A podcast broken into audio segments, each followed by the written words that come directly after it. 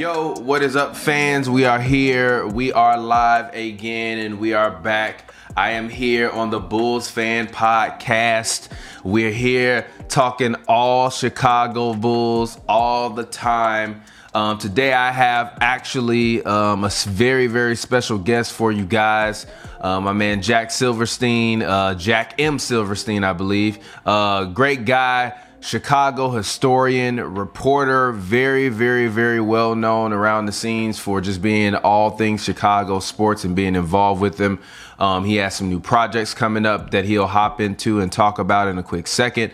Um, but this show is for Bulls fans. It's for Bulls fans, for you guys to be able to get your opinions off, get your takes off. I do have a voicemail number. Um, I'll have that pop up as well, so that way you guys can see it. Um, right there, right below. Make sure you click that voicemail number. Drop me a call. I'll play your voicemails um, on the coming show. We're gonna just have a call, you know, you know, a show where I go through all the voicemails. But as always on the Bulls Fan Podcast, we talk Chicago Bulls. So I'm going, I'm gonna go ahead and bring in my man Jack Silverstein, Read Jack on Twitter. Uh, talk to us, Jack. How you been? Thank you for joining me on the show. I appreciate it, man. I've been good. Uh, everybody's happy and healthy, and uh-huh. I mean, these moves have been eye-opening. Um, uh, a, a colleague of mine, a buddy of mine from Windy City Gridiron, when we had Ball and Caruso, we didn't have DeRozan yet, but there was chatter, and he tweeted something like, "I know Reed Jack is out there somewhere jumping for joy," and I said, "I said I'm I'm not just yet," and he was surprised, and I said, "You know, jumping for jo- the jumping for joy bar is." Khalil Mack, yeah, or John Definitely. Lester, or Definitely. Justin Justin Fields was a jumping yeah. for joy bar, yeah. And I'm not there with this. And I said, but boy, DeRozan would change the equation. And just letting it all sink in once that was locked in, boy, we have a really fun, intriguing, deep team that feels like. It has direction. There's purpose. Um, mm-hmm. There are. I know that there are some people who are wondering how are you know how are Zach and DeMar going to play next to each other. That that doesn't really bother me that mm-hmm. much. Um, and you, I, you don't see a weakness necessarily. I mean, the, we I, we don't have an M V P of the league. Yeah. But I, we, well, there's no... according to, uh, well, according to my show co-host, Pavi, uh, he believes... He, he he literally told me less than two weeks ago that Zach Levine has potential to be the M V P. And I said, you're on drugs. So I wouldn't... uh, I, won't, I, won't go, I won't go as far as either of you. What I will say is that one thing that's very promising that I was thinking about, and this was prior to all these, um, all these additions, is that we've seen a real performance bump from guys coming out of Team U S A. Mm-hmm. Um, going back to the oh six FIBA games in Japan. Mm-hmm. And a number of guys have had big boosts, whether it's, you know, Carmelo's first scoring title was coming off of uh, off of an Olympics. You had coming off of the oh eight Olympics, you had Kobe breaking through with a title. Um, mm-hmm. You had LeBron winning his first M V P, you had Dwyane Wade with his scoring title. Derek's M V P year was after the twenty ten FIBA games. Mm-hmm. Kevin Durant's M V P year was fourteen after the fourteen FIBA games. He'd already been in mm-hmm. the Olympics, but you see a number of boosts like this. I, hell, even even Heinrich made an all-defensive team after the Japan Captain games. Kirk. Captain, Captain Kirk. Kirk. I mean, people forget he was on that. He was on that FIBA team in oh six. And yeah, definitely did forget. Yeah, there there are a lot of them like that. So, you know, it's it's got to be that that focused competition, that intense competition over the summer, the realization that you're playing with your you're the very best, all of your peers. And we can talk about how, oh yeah, you know, I saw someone call it the all couch team, twelve mm-hmm. guys and team who could have, you know, who could beat, who aren't playing, who could beat this team. But regardless, it's a major, major upgrade. And you know, we saw our, our friend uh, Dave, Big Dave from the Bulls Outsiders, uh, Ball Sports, who had noted earlier this year, and this stat has recently blown up, that the Olympics are the first time since U C L A that Zach has been on a team that's won four straight games. That's um, pretty nuts. Not counting, That's pretty nuts. I guess the, the the Bulls had a run, but he was he was out with an injury. So in terms of what he's been involved in, yeah. this is the this is the first time. And you know, you heard about Wade and LeBron talking about how monumental it was to be able to watch Kobe work. Mm-hmm. And even even Barkley, who was the star in many ways, the breakout star in Barcelona, he was he was the Dream Team's leading scorer. He comes off of that, and obviously he was traded to Phoenix that summer. He mm-hmm. goes and wins an M V P. And wins an M V P. So there's a pretty nice pattern of guys having a jump um, in performance, in accomplishment, following international play, U S guys. And I definitely see that coming with Zach. Yeah, one hundred percent. one hundred percent. one hundred percent. I, I, I put it this way. I said on my first episode of this show that Zach reminds me of Devin Booker, but I've mm-hmm. also had this argument with Pavi where I don't think Zach is as good as Devin Booker. Um, but my biggest criticisms toward Devin Booker are my biggest criticisms towards Zach. And I know Zach was passing the ball last year, um, but I think Zach, in order for him to hit an M V P caliber level, has to like learn to distribute the ball and learn to become a playmaker first and a shooter slash scorer second. Um, and I know that, you know, his innate scoring abilities are amazing, and he he can shoot the lights out, almost ninety, fifty, forty last year. But when it comes down to creating other opportunities for other people, I know his team hasn't necessarily been the best, but I've I'm sorry, I'm sorry, but I've watched Russell Westbrook with subpar teams make other guys better, give other guys career years around him, even though he was still averaging thirty. And I think Zach has another level to go in terms of making his teammates better, which maybe it comes from, you know, as you mentioned, getting a gold medal, um, you know, if they actually win the gold medal game tonight. Um, but I, you know, I mean, I, I assume that they will win the gold medal. But even if they don't win the gold medal, as you mentioned, it's a great experience for Zach. He just has to hit another level because now... Because now, as I mentioned as well in the last episode, this is no longer a ragtag group of, you know, you know, of kind of of nobodies that they're pulling together trying to say, no. hey, make the playoffs. You have an actual squad now. You have a legitimate number two now in DeMar DeRozan in terms this of is, a number this two is, this scoring is a, option. This is a hey, yeah. this is a hey, go get home court. Team. Exactly, exactly, exactly. So I know you have a couple new um, newsletters and projects um, coming out. Let's talk about those. Um, talk to me about kind of what's going on in your sphere, what's going on in your space. Um, yeah. And yeah, yeah, yeah. Talk to the people. Definitely. So I am working on what is um, kind of surprisingly going to be the first ever book on the Bulls dynasty. Really? And okay. There are obviously a ton of books that go after one element. Mm-hmm. Sort of, you know, the Jordan Rules is about one yeah. season. Blood on yeah. the Horns is about one season. Mm-hmm. There are certainly books about, you know, there's biographies of Jordan. Mm-hmm. Phil has his books. Wennington has a book. Luke Longley, I haven't been able to find it, but Luke Longley has a book. Rodman has books. Okay. Scotty's coming out with a memoir this year. But no. there's no book that actually just addresses the entire dynasty from start to finish. And not mm-hmm. just what happened on the court, but everything around it, the the culture around it, the way that the Bulls became a driving force and in some ways the driving force of popular culture. It wasn't just about what was happening on the court. It was about the mm-hmm. ways in which they were part of your wardrobe. Yeah. They they were they were on, you know, your clothes. I mean, look at what you're wearing right now. You know, I mean, that's right. And and, and the dentist behind you. Uh They were shout out to my know, guy Banks, by the way. These there you go. Both of these jerseys are gifts, and they're actually authentic Mitchell and Ness. Oh, I'm sorry, hardwood classic jerseys. Love it. Or well, well, this one's a Mitchell and Ness. Yeah, they're both Mitchell and Ness, and this one is actually the Jordan jersey from ninety-seven ninety-eight. So okay. Shout out to my guy Banks for these gifts. I know I'm wearing them on the set, but these are actually gifts because someone knew that I was a Chicago Bulls fan. It's like, yo, I got two authentic Bulls jerseys. Do you want them? And I said, yes, please. So yes, go ahead, please. continue. Continue. That's great. No, but that's that's so that's exactly it. And the way that no matter where you were, whether in, in Chicago or I was in Evanston and then Wilmette, or if you were in Gary. If you were, no matter where you were in the city, in the state, you sort of touched the dynasty in really personal ways. Everybody mm-hmm. has a story where there was some kind of personal intersection of one of the players or a coach and there are just so many stories. It's very rich. And so I am working on this book, and I am collecting all my research and distributing it in a newsletter, which is read jack dot substack dot com. Um, I did I did an interview, for example, with a guy named Chris Mott, who was a Bulls ball boy. He was like the number one Bulls ball boy. He he he was on Oprah. He was in that famous Sports Illustrated article by Rick Riley, the one that had them all playing cards on the plane mm-hmm. in the cover.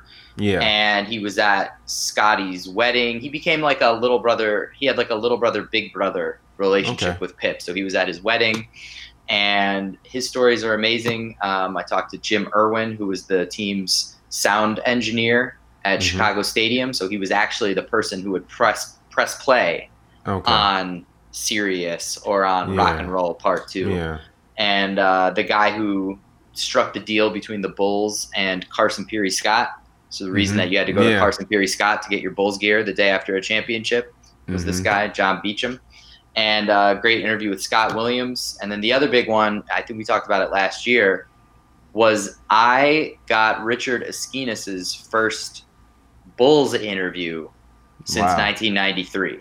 So he had done okay. other, because he went into yoga, he had done other interviews on other subjects. But I got his mm-hmm. first M J interview in twenty-seven years. Um, the ones that I've got coming up uh, this week, I've got one with a high school basketball coach in Florida who who uh, who's, who who runs the triangle with his team because mm-hmm. he learned it under Tex Winter when he was oh, a okay. young when he was a young coach. His father was coaching, and he said this was ninety-five ninety-six, and he said that he wanted to somehow see the Bulls practice, and his father cold called Tex cold called the Bulls, and Tex invited them to come to practice. It was in the first weeks that we had really? traded for traded for Rodman. Crazy. And obviously it was Jordan's first training camp mm-hmm. since ninety-three. Yeah. So they were really kind of starting the triangle from scratch almost, because Rodman was new. Mm-hmm.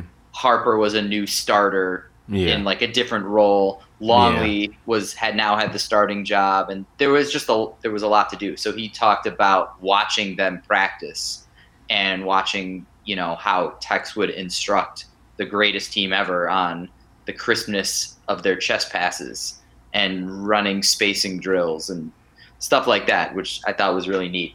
Amazing. And then there's a Luke Longley documentary out, the Australian story. Uh, it's a documentary show, half hour show on Australia's A B C, which is like our P B S mm-hmm. and, or the B B C, it's public television. And they did a doc on Longley, and they got Jordan to participate, and Pip oh, okay, and Phil okay. That's where all Steve these Kirk. New clips of Jordan are coming from. Okay, correct, correct. So they, um, so I interviewed the producer, and I'm going to have it out Monday morning because part two of the documentary airs Monday. Okay. She she said that when they reached out to Jordan, he was interested, but they they contacted a manager, and they received a thanks but no thanks email. So Luke then emailed M J personally mm-hmm. and M J was like, yeah, I'm in, absolutely. And they sent a film crew to his golf course in uh Florida, and then mm-hmm. they remoted in, you know, the feed so that they could interview him from Australia. Oh wow, okay. Yeah. Crazy.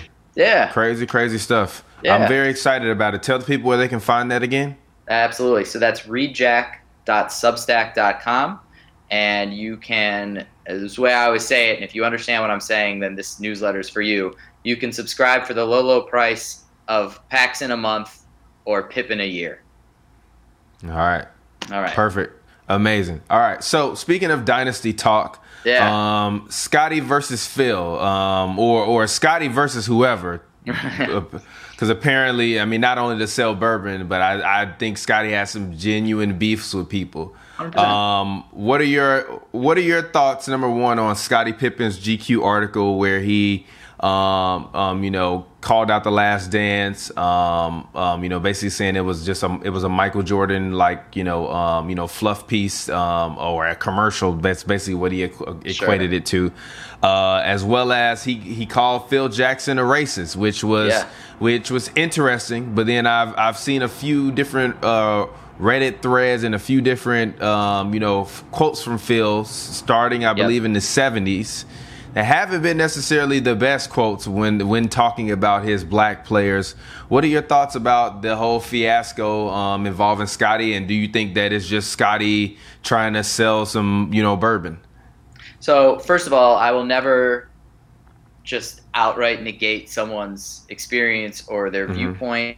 And I think Scotty does have, certainly, I, I think Scotty has real beef and mm-hmm. a legitimate cause to be disappointed. My understanding is that the original footage that was being shot in ninety-seven ninety-eight was supposed to capture this final season. It probably felt more like, you know, a team documentary, and that's yeah. how they advertised it originally. Mm-hmm.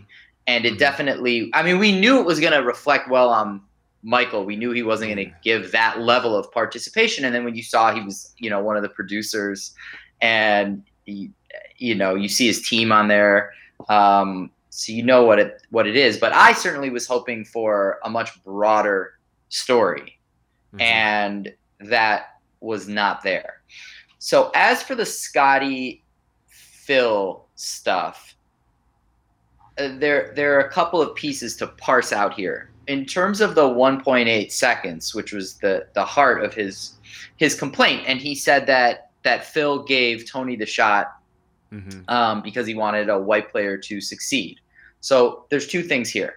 The first is that just from a basketball standpoint, yeah. Tony had three game winners that season, buzzer beaters, mm-hmm. including one on the exact play the exact half-court set that we ran in the one point eight seconds. It's the famous game where Reggie hit what looked like a game winner at, at Chicago Stadium, and he bowed mm-hmm. to the crowd, but there was a little yeah. bit of time left on the clock, yeah. maybe like zero point eight seconds. Mm-hmm. And we ran we ran the same play with Scotty inbounding the ball, with Tony starting, you know, around, like in the lane, and then popping out mm-hmm. up toward the elbow, and and then catching and shooting.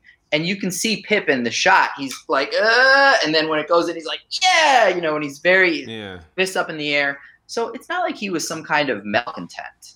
Yeah. Um, there was a basketball reason to do it that way. And Phil had talked throughout at different points in his career about, you know, almost getting, I won't say he was getting too smart for his own good, but he would talk about, oh, we'll use Michael as a decoy here. We'll use yeah. this, you know. So. Yeah, So there's some basketball things that I think are legitimate. Now, is is Phil is Phil a racist? Phil has said some racist things.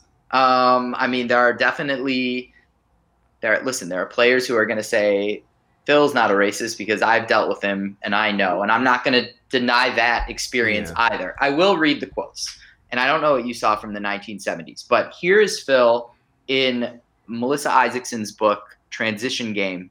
Uh, which was reported during the ninety-three ninety-four season and okay. was released right before the ninety-five season. Okay. And the Bulls in ninety-four had traded Stacy for Luke Longley, mm-hmm. which gave us a roster of six white players and six black players.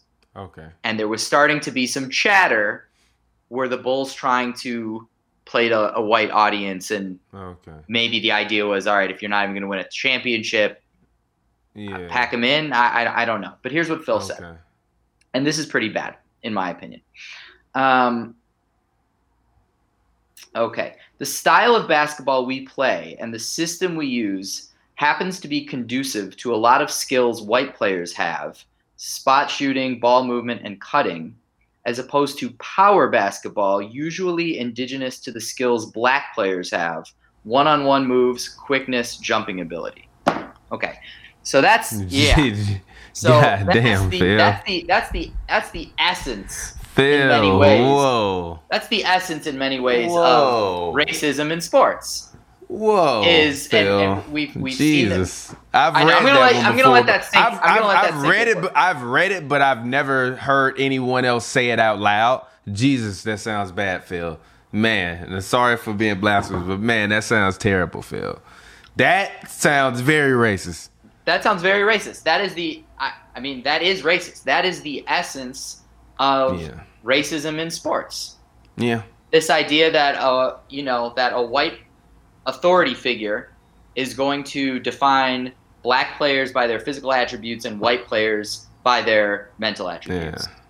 When you've got Michael Jordan, who's like the smartest guy to ever play, or are, or one of you or know one top of them, tier. yeah, yeah, and and you've got Scotty, who also his basketball I Q is just off the charts, off the charts, and at the same time, you have Tony Kukoc, whose yeah. nickname coming over, forget the waiter, was the was Europe's Magic Johnson.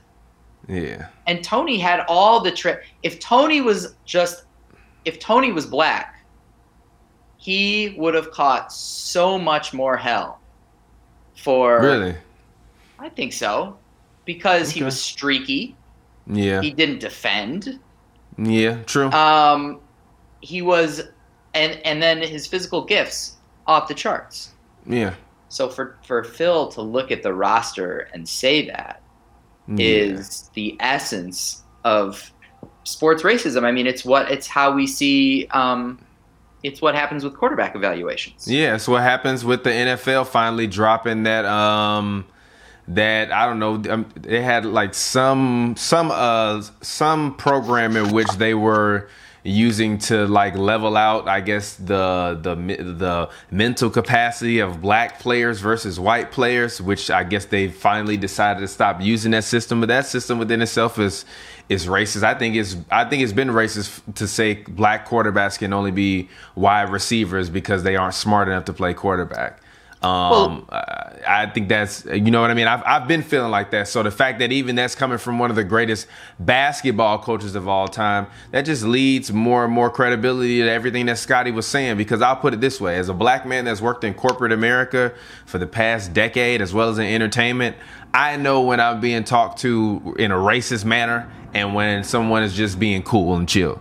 Right. And so Scotty being around Phil twenty-four seven, three sixty-five, Or or at least not three sixty-five, but at least for them one hundred eighty nights a year when they're on the road together and spending time together, you know who you know where you stand. Exactly. And also at that point in time, those guys weren't making the money that they're making now.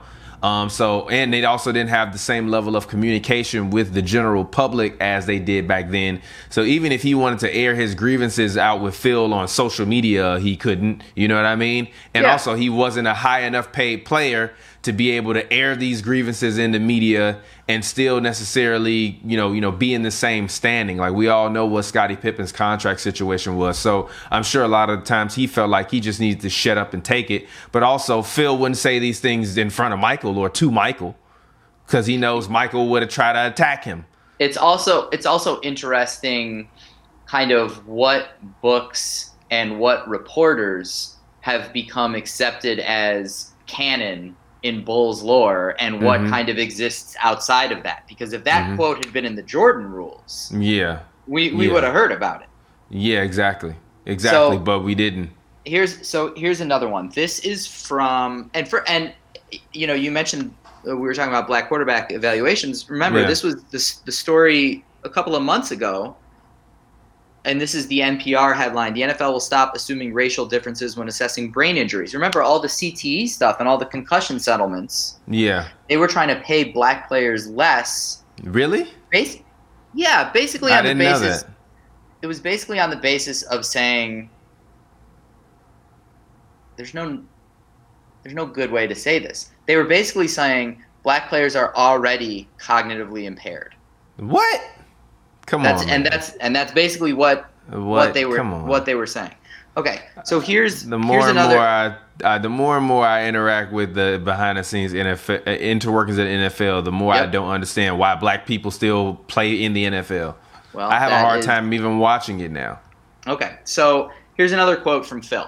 Uh, this is from twenty twelve. Grantland did a story mm-hmm. on the triangle offense, and Phil had always described.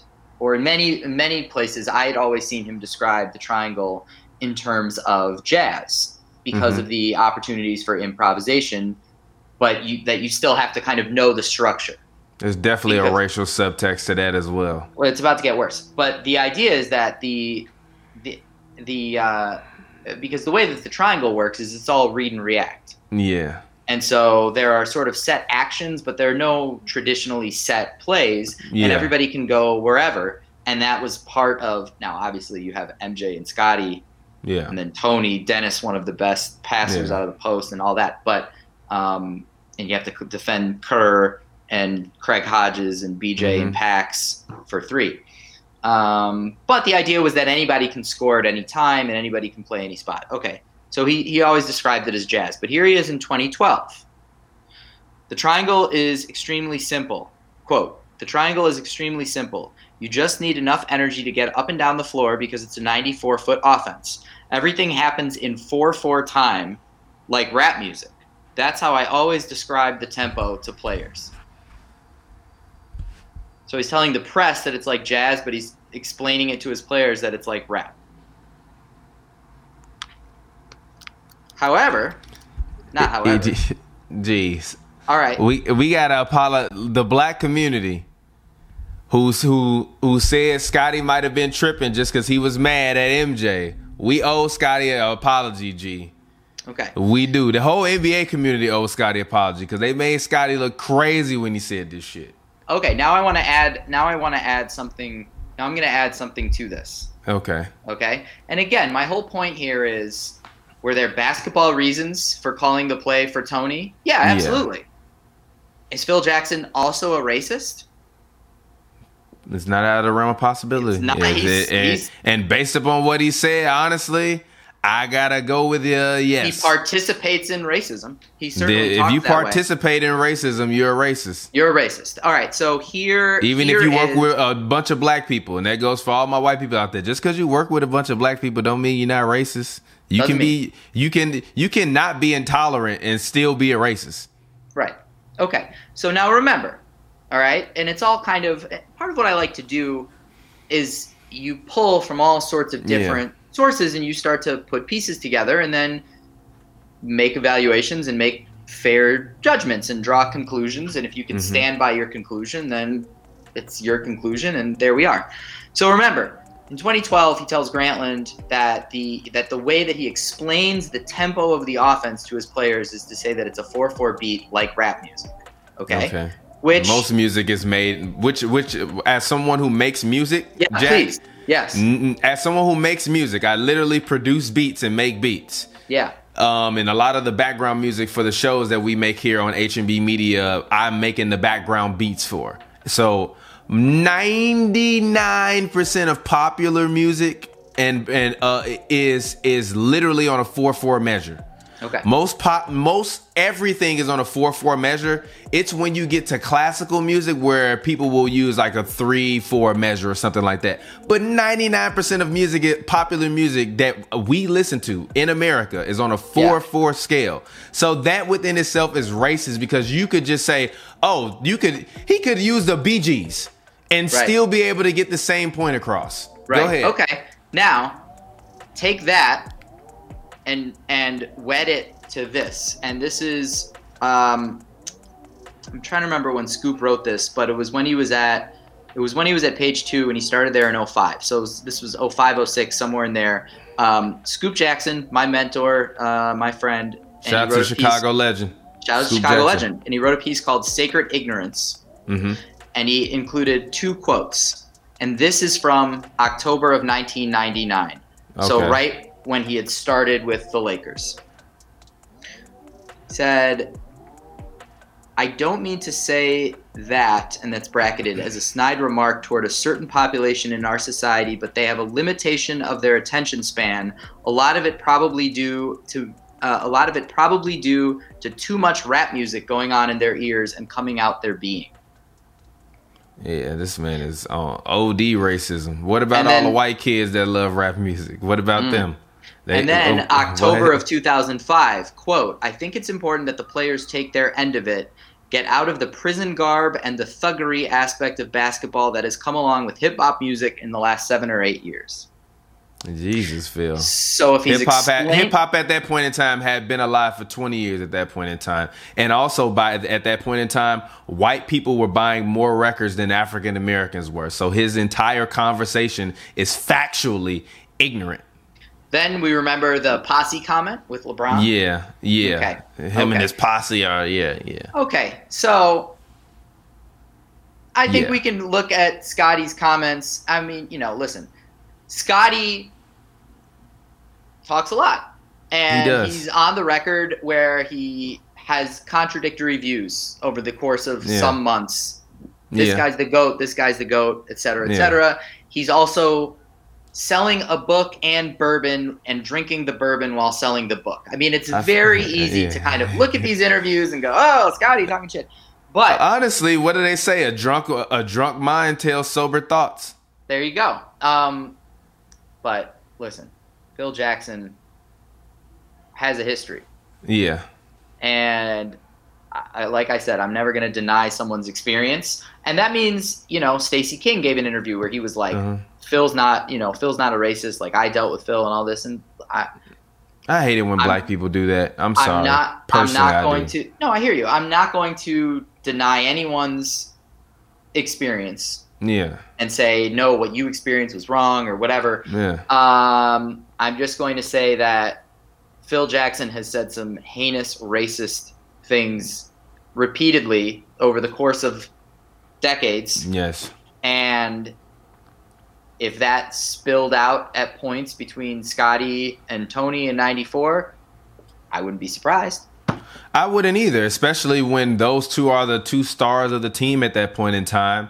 And if you're Phil, you're watching Scotty and you're thinking, man, why can't you be Michael? Right? And and that resentment just kind of boils out into this racist frustration that he has because because now that Michael is no longer around, I don't give a damn how I speak to you. As I mentioned before, like, his contract situation was terrible. Like, Scotty wasn't going to rock the boat too hard. He tried. He literally tried. Literally went on T V during the All-Star break talking about, I want to get traded, and it never happened. So he tried, but he tried everything. He leaked he his own. It. He leaked his own rumor. He tried everything, and it didn't work. So the organization was much more powerful than Scottie Pippen, which makes sense okay. why he would why he would be in the position to where he felt as if he was voiceless. And if there was some inner locker room racial tension, not between Kukoc and Scottie, because Scottie actually said that he likes Kukoc, and I believe Kukoc was at Scottie's bourbon like party or whatever they I mean that they had before the release. So Scotty, they, Scotty is yeah. going. Scotty is going to be Tony's yeah. presenter into the Hall of Fame. Yeah, yeah, yeah, yeah, yeah, yeah. So, so, so I'm saying all he, this to say, like, he, it's not that Scotty has an issue with Kukoc, because if he had an issue yeah, with Kukoc, so. we would know about his issue with Kukoc. It's yeah. clear that he feels this way about Phil Jackson, and that is the whole thing that everybody will kind of overlooked, because they were like, oh, well, you were just mad you didn't get the last shot. It's no. I don't have a problem with Tony. Me and Tony are fine. We're like this.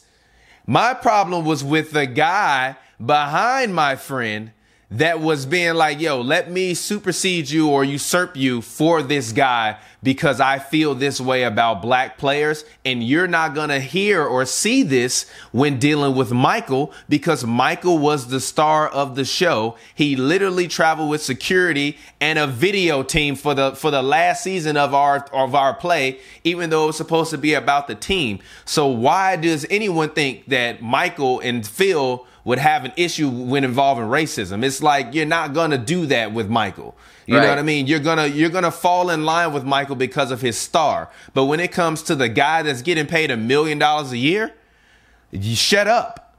Fall other, in line, boy, and do what you're told, because you're not as smart as Tony. The other and thing, Scotty the whole time is like, what the fuck? Go ahead. Right. The other things, the other things that were happening then with Scotty and Tony is that, so first of all, obviously, there had been that beef between Scotty and the organization and Michael mm-hmm. and the organization about Kukoc when they were yeah. earmarking, mm-hmm. weirdly enough, they were earmarking one point eight million dollars for Tony that didn't go to Pitt. one point eight million, yeah. one point eight seconds. Yeah. So they were earmarking one point eight million uh, for for Kukoc.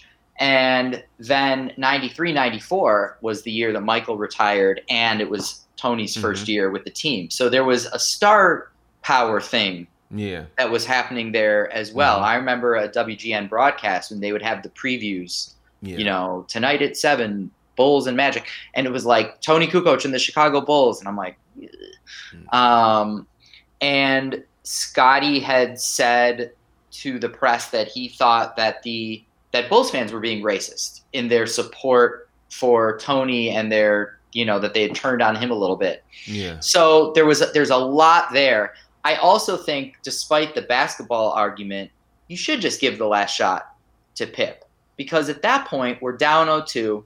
We've blown this big lead. Coming into that possession, we had blown like an eighteen-point lead, and nobody really thought that we were gonna. All right, not only did nobody think we were gonna win a championship, mm-hmm. but there were there were people predicting that we'd be a low East team. We may not make the playoffs, mm-hmm. and instead, Scotty puts out this M V P caliber season, and we go into the last weekend of the season with a chance for the number one seed.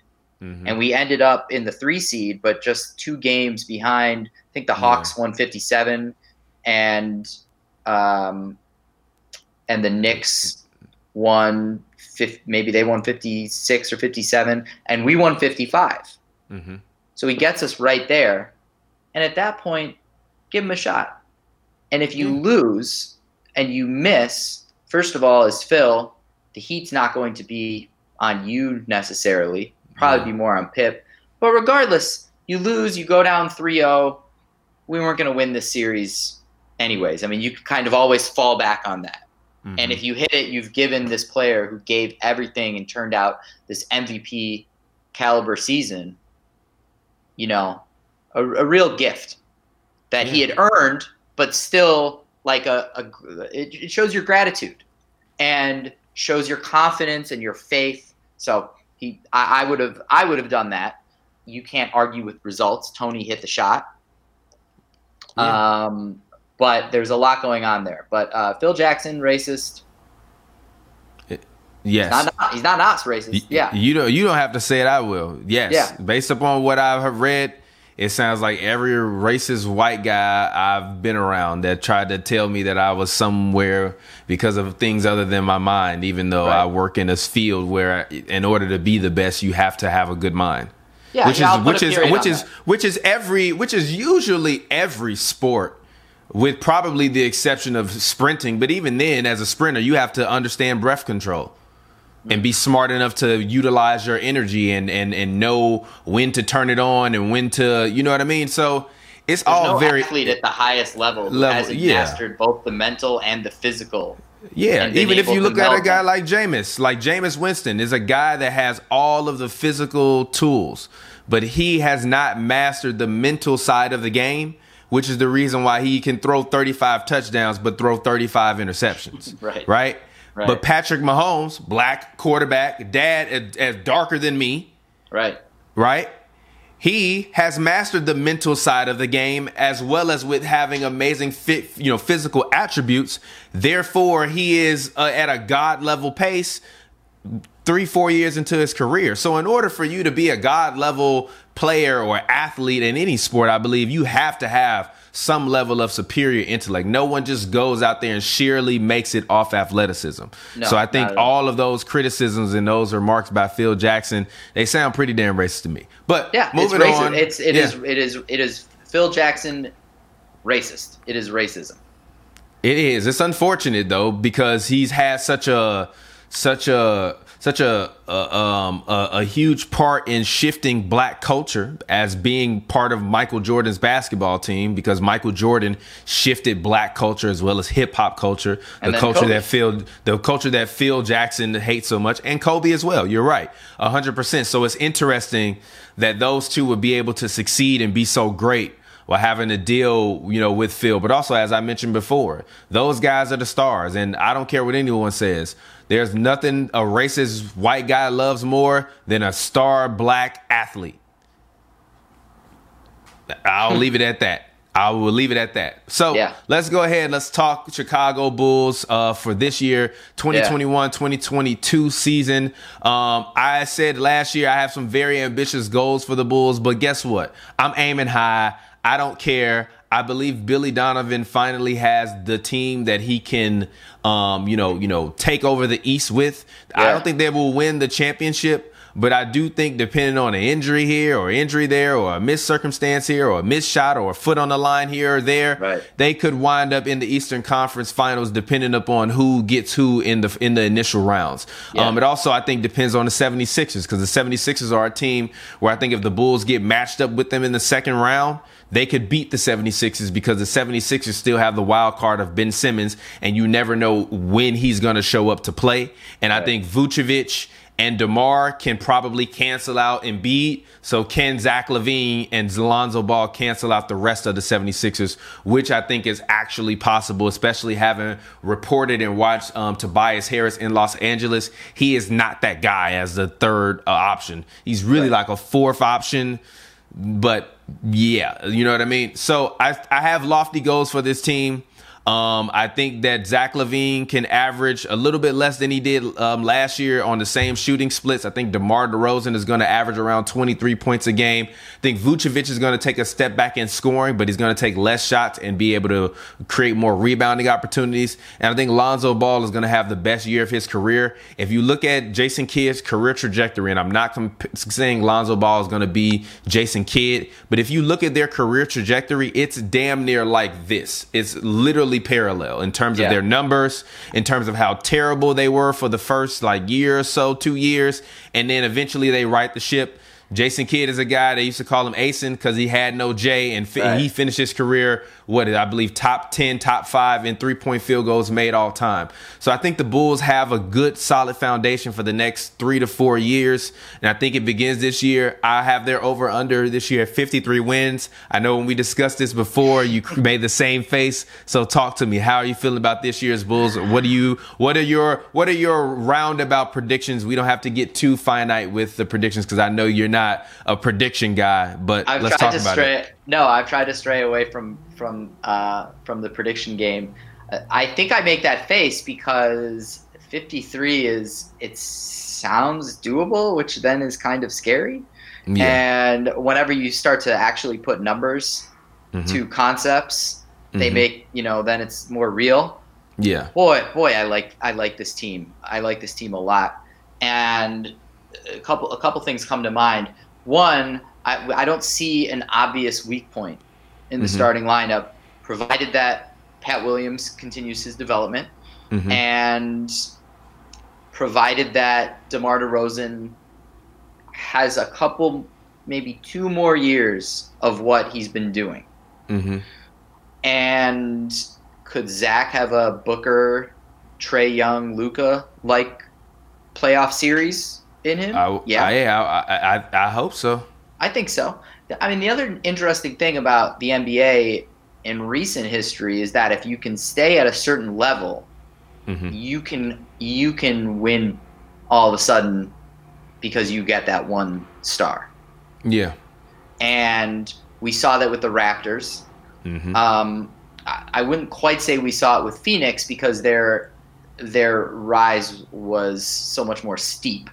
But the addition of Chris Paul all of a sudden, uh, you know, changed that team. Mm-hmm. The addition of Kawhi from DeMar DeRozan just changed that team. We mm-hmm. were talking about the, you know, the mid nineties, like mid three-peat Bulls teams. And we went from, in ninety-five, a team that was struggling to stay at five hundred, and all of a sudden M J's back. And now we go thirteen and four, and then you add Dennis, and now you've won seventy-two games.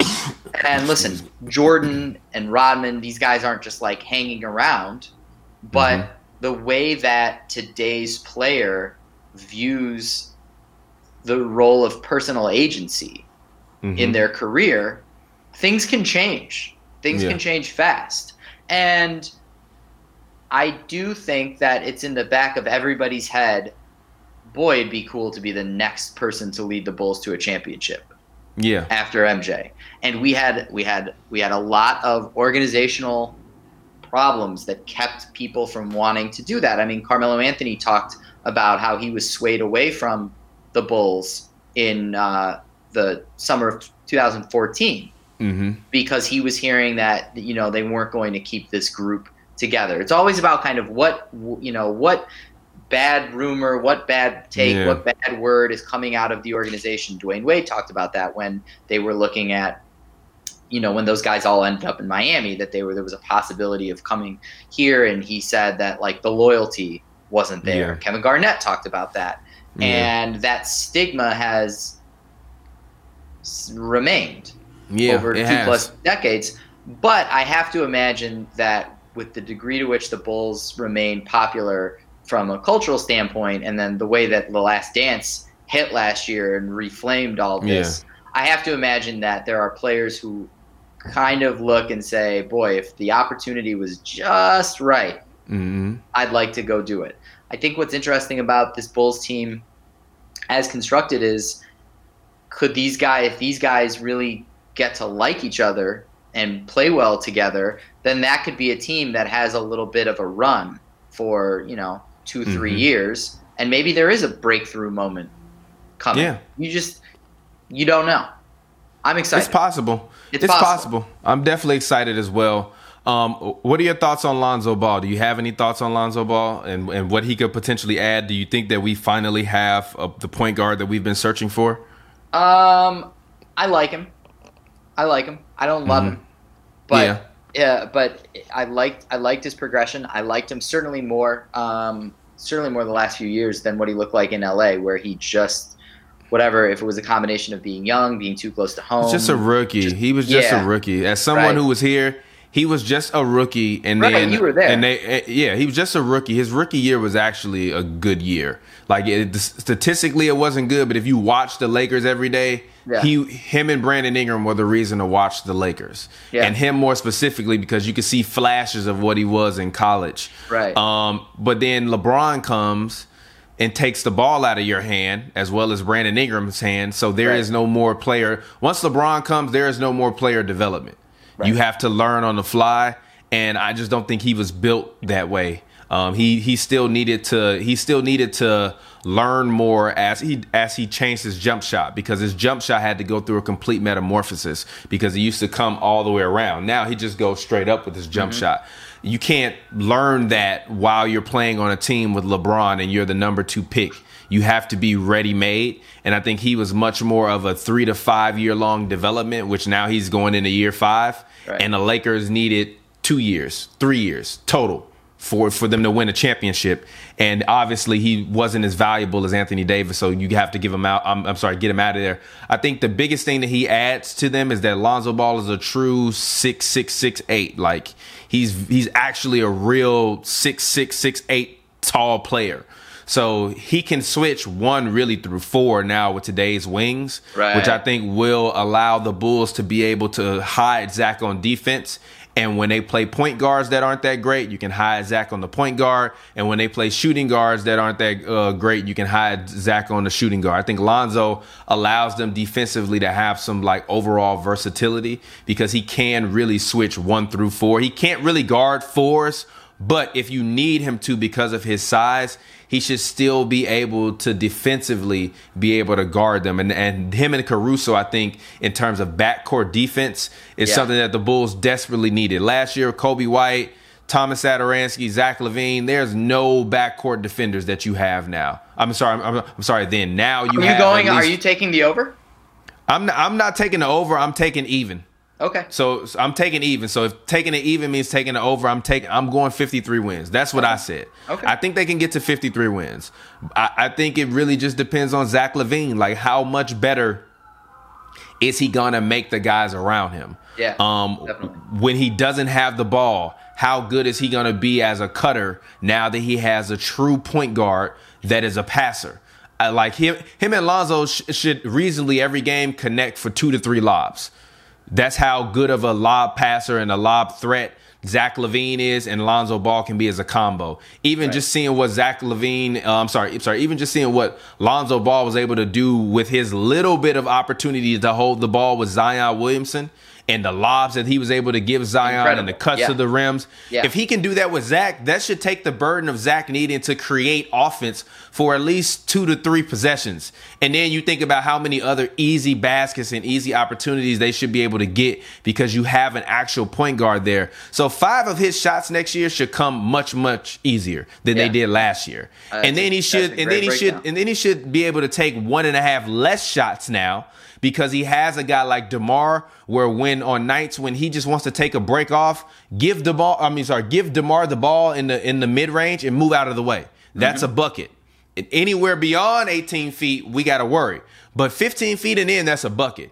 Vucevic can stretch out and hit a three. He can also pretty much, you know, from fifteen feet and in, that's automatic. The only real weak spot that I see for this Bulls team is in front court defense off the bench. They have no defenders in the front court off the bench. Laurie has made it known that he does not want to re-sign, that he wants, he, he said um, um, today through his agent, I believe, that he wants a fresh start. It looks like he's most likely going to wind up in Charlotte.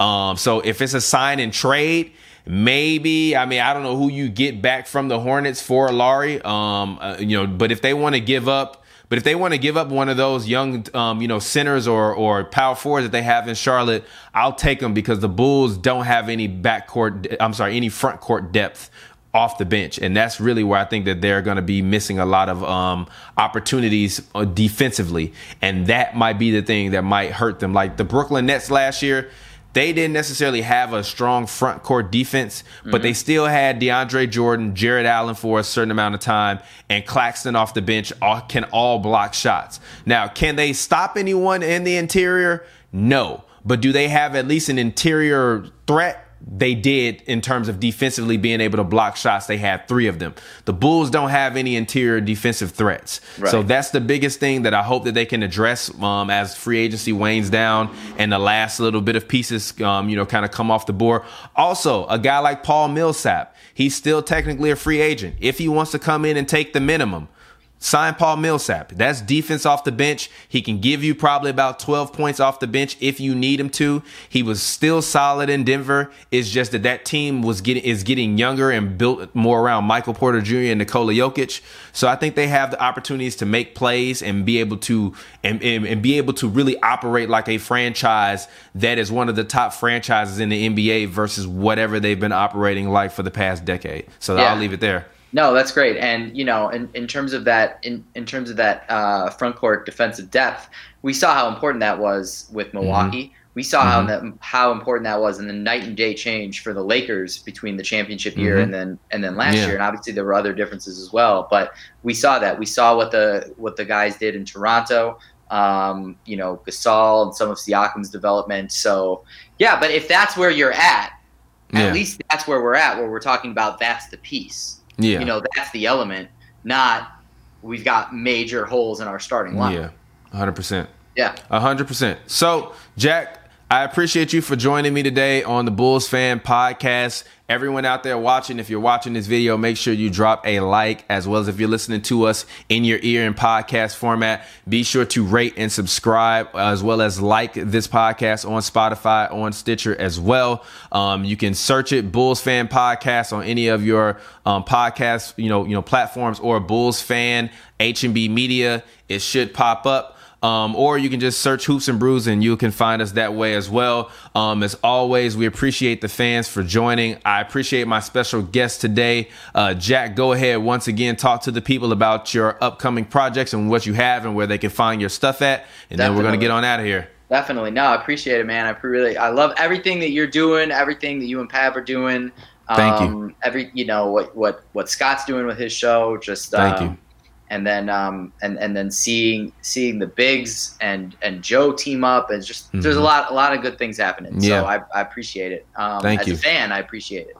Thank you. Um, seriously, seriously, yeah, like so, the fact that you actually enjoy the content is is all that matters to us. So thank you. Definitely appreciate it. one hundred percent. Looks good. Looks good. Sounds good. Is good. You know, kind of like the, the substance mixed with the presentation.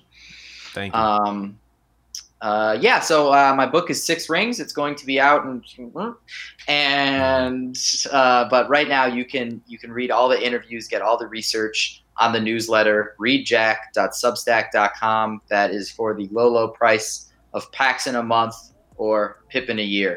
And we've got pieces coming up on uh, on the triangle, a focus on Luke Longley, a couple focuses on Luke Longley. I've got a piece coming on the the actual origin, the disputed origin of who designed the Bulls logo. Mm-hmm. And I've got some interviews that I did last year that I'm still sitting on with um, Bulls authors Sam Smith and Roland Lazenby about okay. the Phil Krause feud and an element that kind of gets buried a little bit over assistant coach Johnny Bach. And there's some interesting elements there. And the reason I've been sitting on the interviews was that they went left in some respects, and I haven't figured out exactly how to use them yet. So there's some uh, things coming, some more Phil stuff, and uh, great interview that's up there right now with Scott Williams, one of my favorite okay. Bulls from back in the day. So lots, mm-hmm. lots up there. All right, perfect. Thank you, Jack. I appreciate you for joining me. And Bulls fans, as always, I appreciate you guys. Let's stay tuned in and feel free to drop me a voicemail if you want to. I'm going to leave the number in the description. And until next time, I'll get up with you guys. Thank you. Peace.